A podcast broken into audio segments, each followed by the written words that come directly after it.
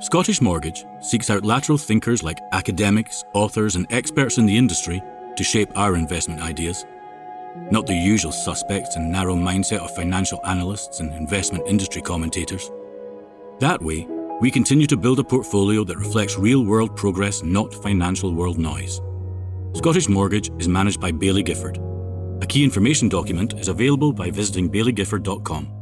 As with any investment, capital is at risk. Hello, my name's Jeremy Gordon, and welcome to the Funds Fanatic Show. I'm very pleased to be joined on the podcast today by Dominic Scriven, a pioneering investor in Vietnam. Dominic is the founder and chairman of Dragon Capital, the oldest independent asset manager in the country. The group runs Vietnam Enterprise Investments Limited, a 1.4 billion pound investment trust which pretty incredibly has been going since 1995. Dominic, good to speak to you again. Welcome to the podcast. Hello, Jeremy. Good um, good morning to you. Good afternoon from here. Very great yeah. pleasure to be on the show. Yeah, I should say. Well, th- thanks for making the time. Uh, I think it's six p.m. on a, on a on a Friday in Vietnam. Well, nothing more important than work, is that? well, arguably. Um, okay, well, so um, let's get started. You you moved to Vietnam in uh, 1991. Um, you know, as a society, how's Vietnam changed in the the 30 plus years that you've been there? Well, that's an interesting question. I mean, it's obviously changed a great deal. I mean, if you look at numbers, the population's gone from 66 to 100 million people, um, you know, which is slightly more than a million growth in the population every year, and all of what that means for the workforce. Uh, incomes um, have gone from a rather ludicrous and speculative $227 per person per year in my first year here to um, hopefully $4,500 per person per year this year, which means that Vietnam ends, exits the group of low income countries per the World Bank's definition, becomes a middle income country, albeit at the lower level. You know, so that's great for Vietnam and its people. Yeah. Um, in other ways, I mean, I'm talking to you from the 69th floor of a building in Hanoi. Um, you know, nobody could see more than really two floors when, um, you know, when we started. So it's grown in many ways, not least upwards. But, you know, in, in so many senses, um, it's still the Vietnam that, you know, that people would recognize from then with, with uh, strong family traditions, the the interpersonal relationships here still are of enormous importance. Of course, they are everywhere, but you know, in a, in, in a rapidly evolving um, society where you know institutions are are slow to develop, uh, you, you, know, interpersonal relationships have a have a higher priority, and I I've always found that a, a great aspect of life here uh, you know, both both in in the workplace, but also outside the workplace. You know, so many many things ha- haven't changed.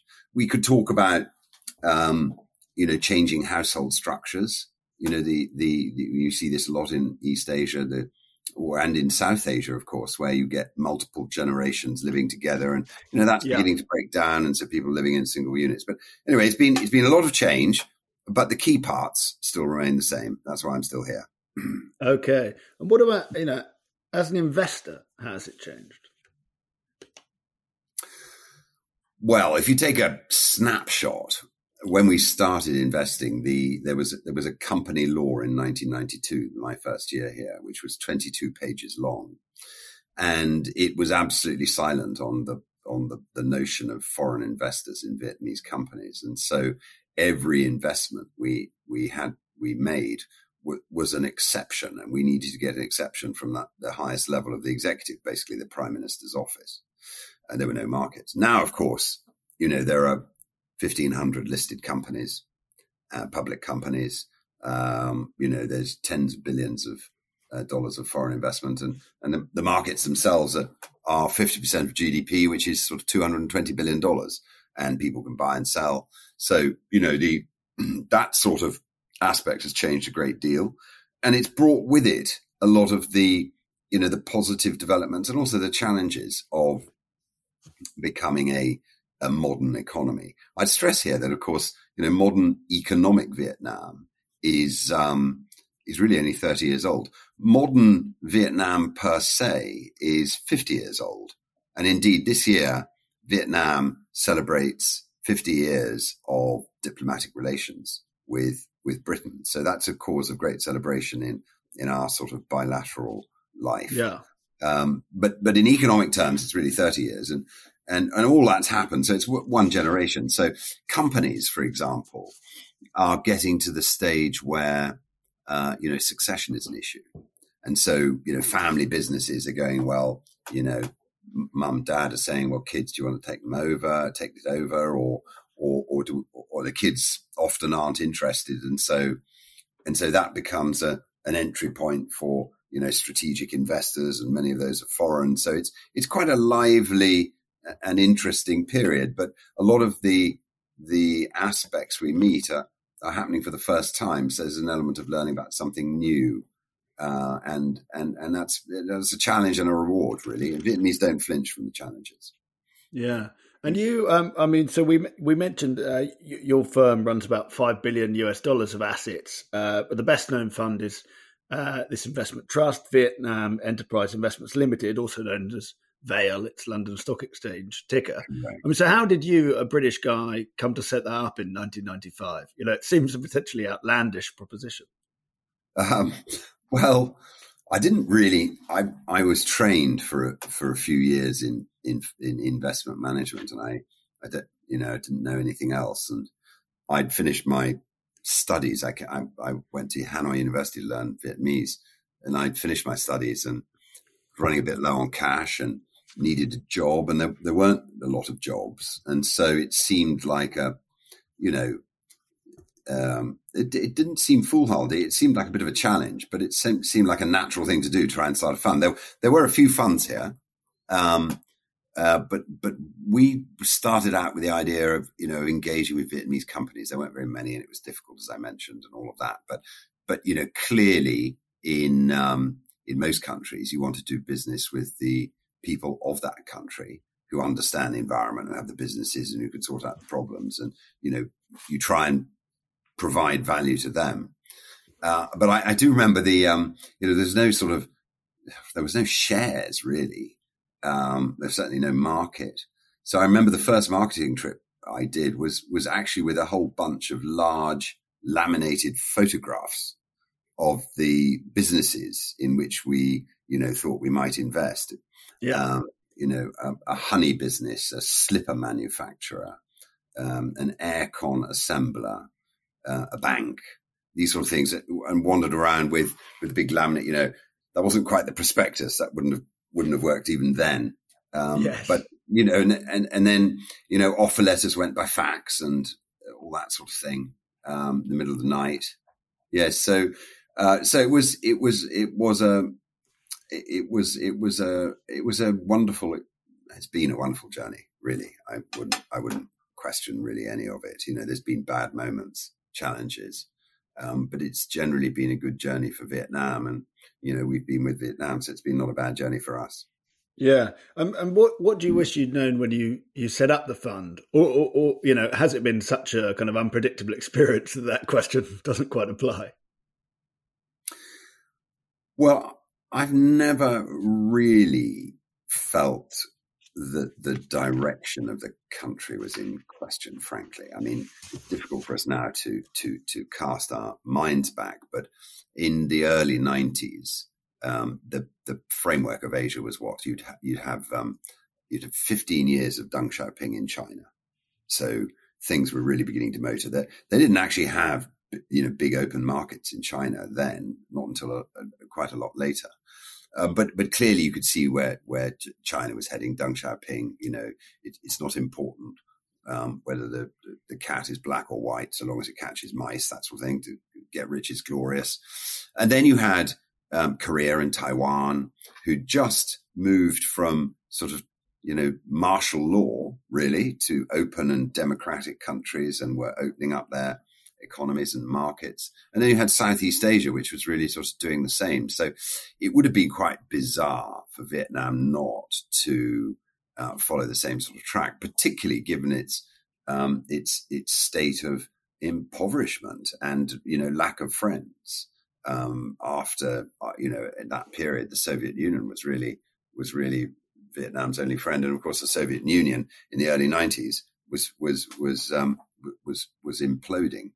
So the direction has not really ever been in in doubt. Um, the timing most certainly has been. Uh, it's been very very difficult to predict what would happen when, and so uh, you know one's had to build in um, a, a great store of resilience and patience and also temper one's ambitions. And that's a good lesson in life, I think, I think for everyone, but it's certainly been true. But I mean, I suppose to answer your question, you know, I thought, okay, we, we start Dragon and we'll sell the business in three years and go and lie on the beach. Nobody told me that wasn't going to happen. Fair enough. Well, let well let, let let's come on to today. Um, so um, Dien Vu, uh, the main portfolio manager of VEIL, whose name I've probably just mispronounced, no, uh, said in a recent update. Um, Last year's precipitous market decline largely tracked increased global risk aversion as the Federal Reserve aggressively raised interest rates. Now, you know, buried within that quote is the fact that it was, it was a difficult year uh, for Vietnam stock market and, and for VEIL last year. Um, but as well as uh, those global factors, there were also some very specific Vietnam issues, right? Particularly to do with corruption and, and financial markets. I mean, can you can you talk about that a bit and those challenges? Yes, I can indeed. Um, you know, my my sort of in a in a nutshell, I think um, what what happened was that from when the market started in 2000 until sort of 2010, i.e., their first 10 years, you know, the equity market and the debt market as well, but the equity market certainly were were also rans. Nobody really paid any attention.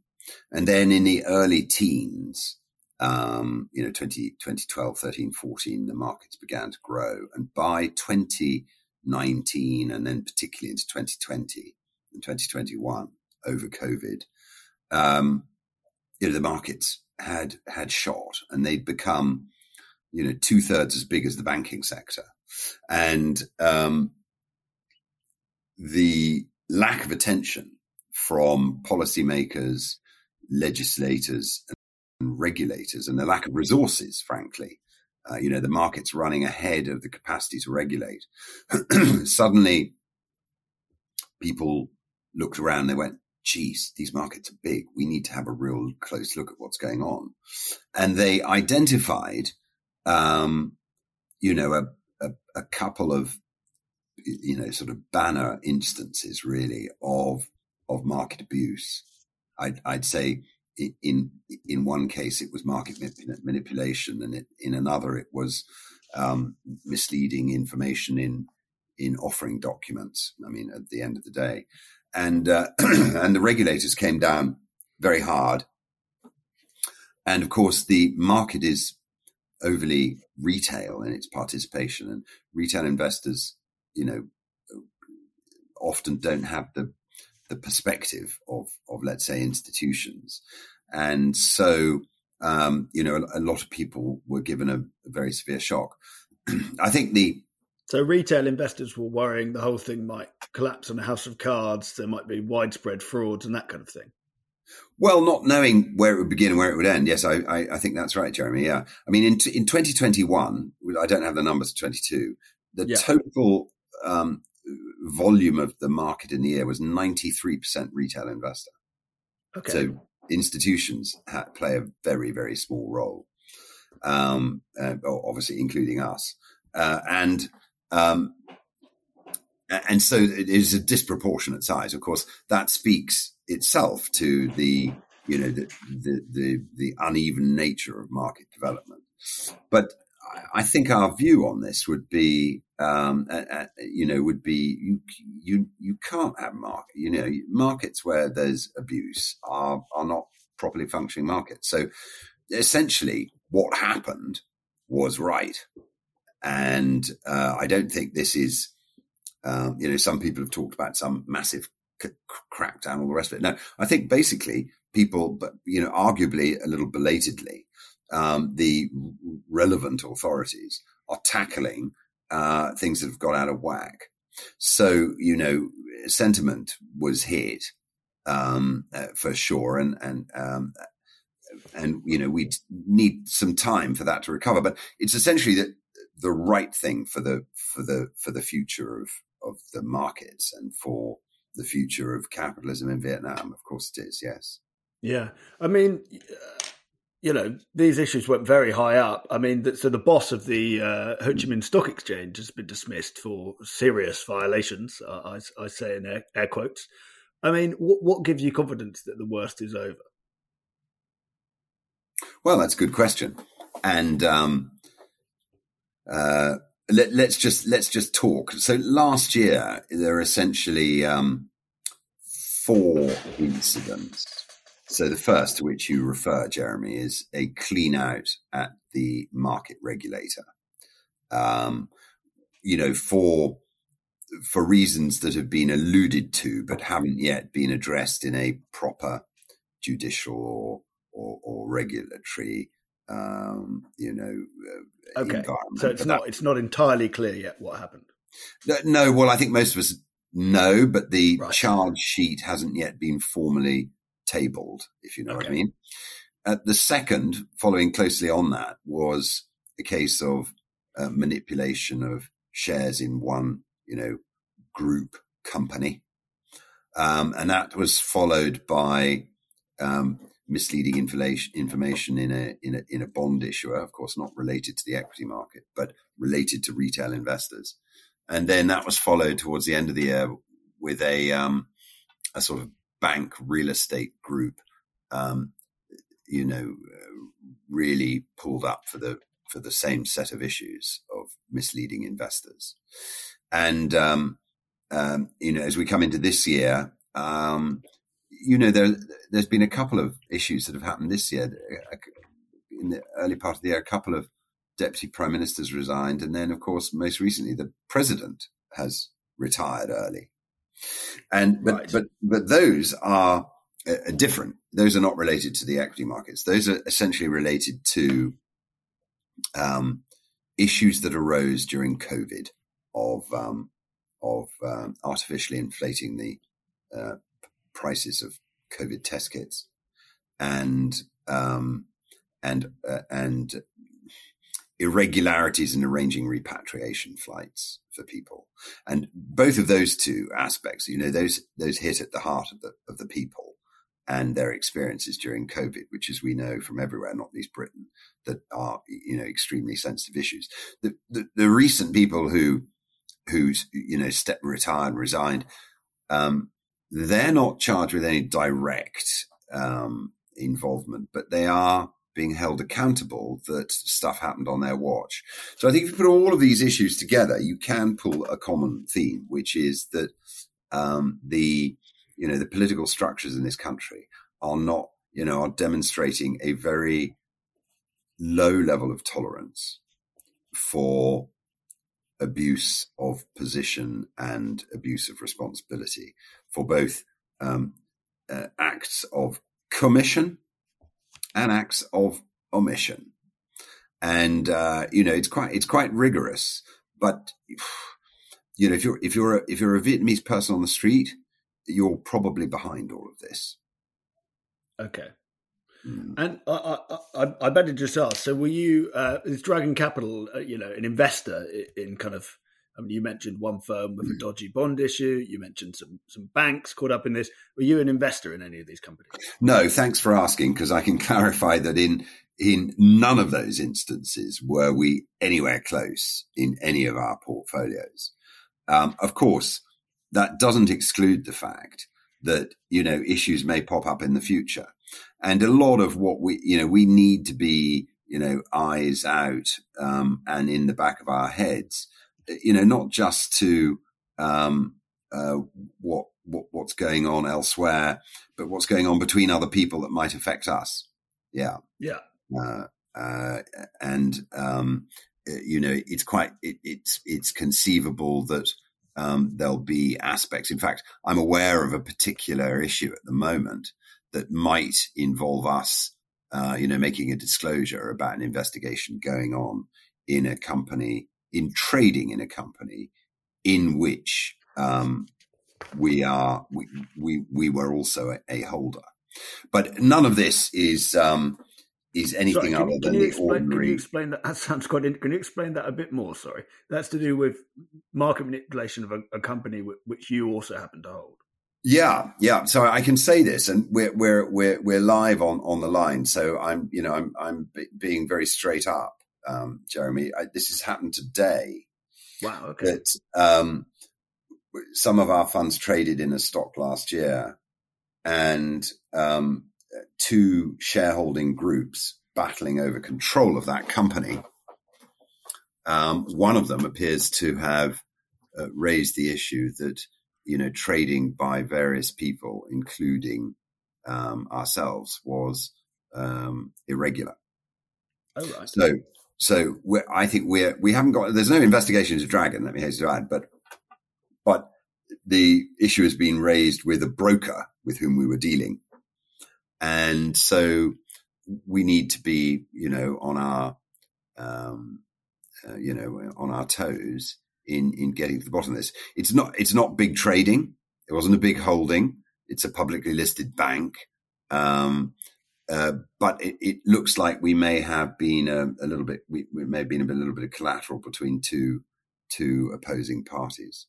Right. Okay. What's the so this is this is um I I think you know reference one of your earlier questions. This yeah. is the sort of stuff that that can happen here. Yeah. Mm. I mean, I guess it can happen in other in other places as well, but it can certainly happen here. It's part of the you know rough and tumble of trying to be an investor. Yeah. And what what what's the name of that bank? Are you able to say that or not?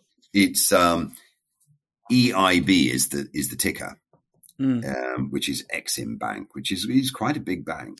Uh, there were two groups um, looking to um, looking to take control of the bank, and neither of them could because there was a foreign strategic shareholder, and the foreign strategic shareholder sold, um, I believe, to one of the groups, and um, so that opened up um, the, that that made the decision in terms of who controlled the bank. Okay. Well, it certainly sounds like one to watch there, Dominic. I suppose you know, there'll be people who say this all sounds uh, like very risky stuff. You know, is this all part and parcel of, of running a, you know, a single single country frontier market equity trust? You know, I suppose what, what why do you feel that people are, are compensated for the risks that are clearly involved here? That's a very good question. I mean, one of the one of the points I'm at pain to emphasize, and my colleagues I think share this, is when you go to present to investors, it's very important that investors understand um, the nature of the investment uh, with which they're being presented. So, for example, um, you know, risk averse or indeed investors without a time horizon um, would be best advised, you know, to to treat somewhere like Vietnam quite quite carefully. Yeah. But um, you know, I mentioned at the, at the, beginning the journey's been essentially a good journey, um, and it has. So, I mean, we had a bad year last year, but beginning of last year, you know, VEIL uh, was showing a twenty, uh, you know, would have been twenty one year return compounded net of everything of twelve percent a year, and you know that turns one dollar into about twelve dollars. Yeah. And so over the long term, the returns are, you know, rather lower than perhaps some of the other people who've been on your on your show. That's a that's a good long term track record, and that's really what we aim to achieve. So, you know, a lot of the a lot of our work, we're an active manager, of course, and a lot of our work is engaged not in looking for extra returns, but in being aware of where risks can occur and trying to you know manage out the risks and let the sort of growth take care of itself. Yeah. So of course in an etf let's say you know a passive structure there's no con- the the the risk is really related to the you know market cap weights and the um, the tracking errors and the trading ability it's not what i would call more qualitative type work most particularly in governance but also you know in in other areas as well. So that's a That's an absolutely key part of our DNA. I mean, I always, you know, people talk about ESG. I always say, well, eh, you know, the, everybody in Dragon is a governance warrior. They have to be. They just can't be in the firm if they're not. It's mm. the, you know, the ENS is where is where there's a bigger bigger learning curve these days. But governance, you know, sits there. So um, to to to you know to wrap up your question, maybe uh, it would be wrong to. I, it would be it would be I think it might be the wrong way to look at Vietnam and say I'm going to buy in January and sell in June, you know, right. because because US there's going to be a US recovery. No, it's because you know of long term shifts in the in the in the, in the global trading markets. It's because of you know long term Vietnamese productivity. It's because of um, urbanization and industrialization and and institutionalization. You know, in a soft sense. So you know, the development of the rule of law. You know, I was at a thing at lunch today with with a, a fellow from the National Assembly. The National Assembly is a is a is a is a law the lawmaking institution. It's gone from nowhere to being you know one of the four key pillars of of Vietnam's government stru- governance structure.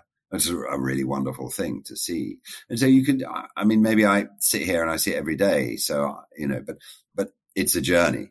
It's absolutely a journey. And I think the, I can understand why you, you'd ask that question. Um, and, you know, and I hope, um, you know, I hope time will show that this has been putting things right rather than undermining things and making them wrong. Yeah. Thanks, Dominic. Maybe we can ask one more big big picture question before you give a bit of a, a flavour of what's actually in the portfolio. Um, you mentioned shifts in kind of global trading patterns. Um, you know, th- there's been a lot of excitement about Vietnam and Vietnamese manufacturing uh, as companies try to shift supply chains away from China. Um, you know, uh, particularly you know since the pandemic started, since trade tensions with the US ramp, you know, ramped up. I mean, how is that trend going? And, and you know, specifically, uh, were you disappointed by Apple's decision to uh, to uh, ramp up uh, iPhone production in India rather than Vietnam recently? Maybe Extremely we can start with that one, and then you can talk about how it's going generally. Extremely distressed, Jeremy. See anyone else get any of the pie? Uh, uh, no, and of course, you, what you refer to was was quite well covered by the Economist, wasn't it? A couple of weeks ago, with some articles on Apple so Apple's responding to, um, I suppose, you know, conventional economic pressures, isn't it? But it's also a very good example of the global, um, you know, the geopolitics and what's going on. And that's, yeah. you know, that's, that's more than my pay grade. But, you know, what one sees in Vietnam is that, um, hmm, if you look at the numbers, you know, Vietnam has a, a monstrous um, trade deficit with China from whom it imports all sorts of things. And it has a stupendous trade surplus with the US, about the same size. And, uh, you know, clearly what's happening is that people are relocating from China and that's allowing them to continue that. So what they're doing is they're slightly adjusting their supply chains. In regards to Apple, um, yes, absolutely. There's been some great publicity about um, Apple moving to India, but you know, Apple's also in Vietnam. Apple suppliers are 160,000 people in Vietnam. Uh, half of Apple's, um, you know, uh, pods will be made in Vietnam this year, and half, um, half of the air the, the AirPods is in the. Yeah, wow, yeah, and of MacBooks, um, we we recently heard that Apple expects to sell 24 million MacBooks this year, and eight to 10 million of them will be made in Vietnam. So, you know, you'd be, you'd be greedy to expect all of that yourself. But I think Vietnam's getting a, you know, a reasonable, a reasonable share. And of course, that's being, you know, that's being, um, echoed everywhere else because f- foreign investors have been that not new; they're huge. Um, you know, the, the, hotel in which I'm staying at the moment is owned by a branch of the Samsung family, the biggest foreign investor in in Vietnam. Um, uh, and and they've been here, and others have been here for many many years. The first you know, banner investor, I would think is is Pou Yuen, which is the biggest um, subcontractor for Nike. Nike makes more than fifty percent of its clothing in Vietnam uh, now, and so, but what what's happened is from the sub subcontractors, you're coming to the subcontractors, and then you're coming to the contractors, and then slowly you're beginning to see the brands themselves set up their, you know, their regional uh, sourcing rather than it being in Shanghai or you know in Bangkok or Hong Kong, Singapore, or wherever it is. You know they're beginning to get confidence because you can you can locate here. You, people can educate their kids here. You know it's a safe place. You know all of that stuff. There's availability of people. So actually, the the net value add of global trade per dollar of trade is a accreting slowly into Vietnam rather than away. So I, I you know, I, that's that's a sort of predictable trend. You know, so long as Vietnam keeps its nose clean and does the right thing, um, it's a predictable trend and it's a welcome trend. Okay, um, thanks, Dominic. Well, let's come a, a, bit more onto the kind of flavour of the portfolio type question. Um, you know, uh, you've mentioned those layers of contractors, subcontractors, sub subcontractors. Um, something we've discussed before, it's, it's quite hard to invest directly in that manufacturing growth. So, you know, what are the key drivers for, for VEIL's portfolio uh, as it stands today? Yes, it's damn difficult to invest in the global manufacturing chain, as you say, Jeremy. You know, because that's private and, you know, who knows what sort of transfer pricing is going on. And so you actually want to be quite careful, I think, where you where you enter that supply chain. This was true in China, of course, until um, you know China, Chinese policymakers were, and also, of course, the domestic Chinese capacity grew to the extent that um, you know foreign brands were able to contract directly and substantially with Chinese entities and then those Chinese entities could act, you know, could enter the markets. So we we've got that same trend going on here, but the um, the manufacturing sector is still not yet well represented in the public markets, not well at all. So I think we play that, you know, for example, if we play um, global trade, you know, our holdings would be industrial zones, um, you know, ports, shipping companies. Yeah, obviously um, uh, logistics companies, um, you know, transportation, air freight's a big thing. Um, and then, and then we'd play, um, sort of more indirectly. So, for example, if you have 160,000 people working indirectly for Apple, you know, they're earning incomes. They need bank accounts. They need to borrow. They might need to borrow, buy a home. They're certainly going to spend more on beer and you know buy smartphones and um, uh, you know maybe maybe go on holiday and they'll have families and they'll want to educate their families. So there's a there's a vast array of of of, of sort of indirect plays. These we would center, and if you look at the markets, you can see it. There's sort of two core areas. One is stuff related to real assets. So that's um, housing, shopping malls, apartments, um, infrastructure, roads, yeah, um, uh, that that sort of thing. And then, of course, you've got and you and you've got a developer like Vinhomes in your top ten holdings in VEIL, right? Yeah, indeed, that's the biggest developer in the country. Yeah, absolutely, the biggest developer of, of housing in the country. Very successful. They, you know, to to give a flavour. I mean, when they you know, when they when they start one of their big developments, it's got twenty thousand units planned in it. Okay, right. So, so large scale. Yeah. So think what you need. You need schools and healthcare and transportation, bus services, you know, supermarkets, convenience stores, restaurants, leisure. You need infrastructure, roads, shopping malls. You know, you need the lot. And, and, uh, and this is happening, of course, in, in all three regions of the country, the North, the Middle and the South. Actually, interestingly, you know, the South has for many years been the runner and picks up a lot of the early investing in from, from Hong Kong and from Taiwan and the little people from, you know, the early people from Japan and from Korea.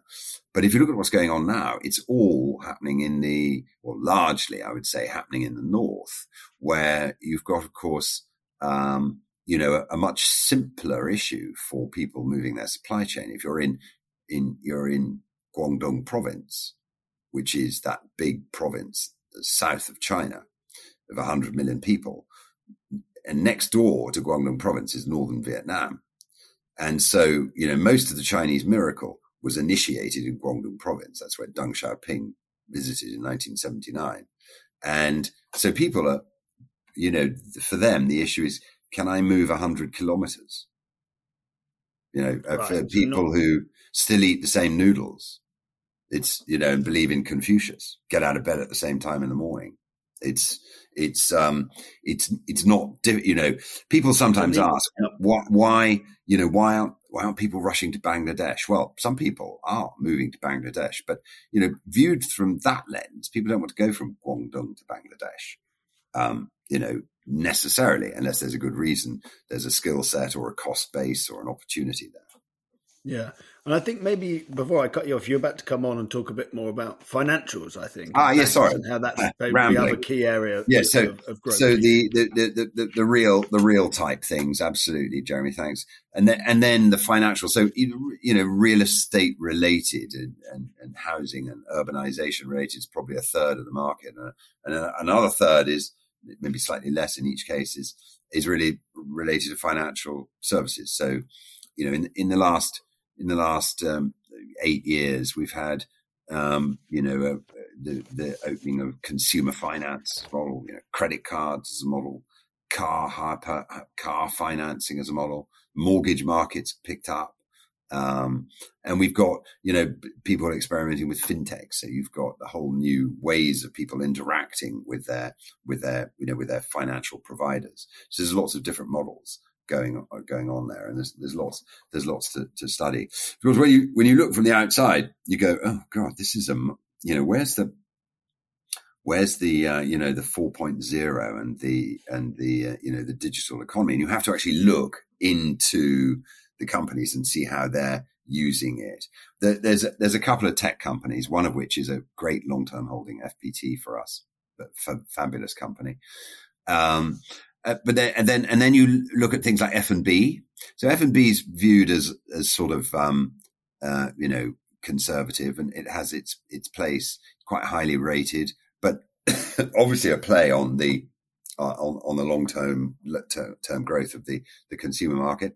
And then you've got energy and materials and that sort of, um, makes up the, and transportation really that that sort of makes up the, the market. But but the you know you've got you've got to have a view on the uh, on the real estate related and the financial sectors because that's like over fifty percent of the market, and so that would be your first questions you ask yourself when you when you build a portfolio.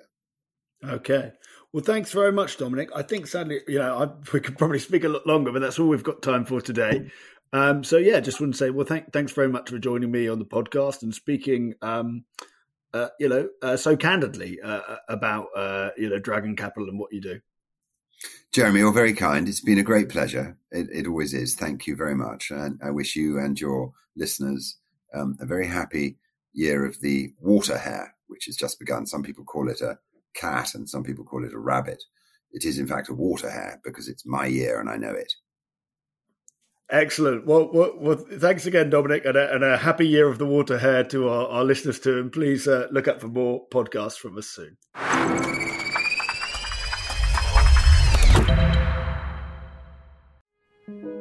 Scottish Mortgage seeks out lateral thinkers like academics, authors, and experts in the industry to shape our investment ideas. Not the usual suspects and narrow mindset of financial analysts and investment industry commentators. That way, we continue to build a portfolio that reflects real world progress, not financial world noise. Scottish Mortgage is managed by Baillie Gifford.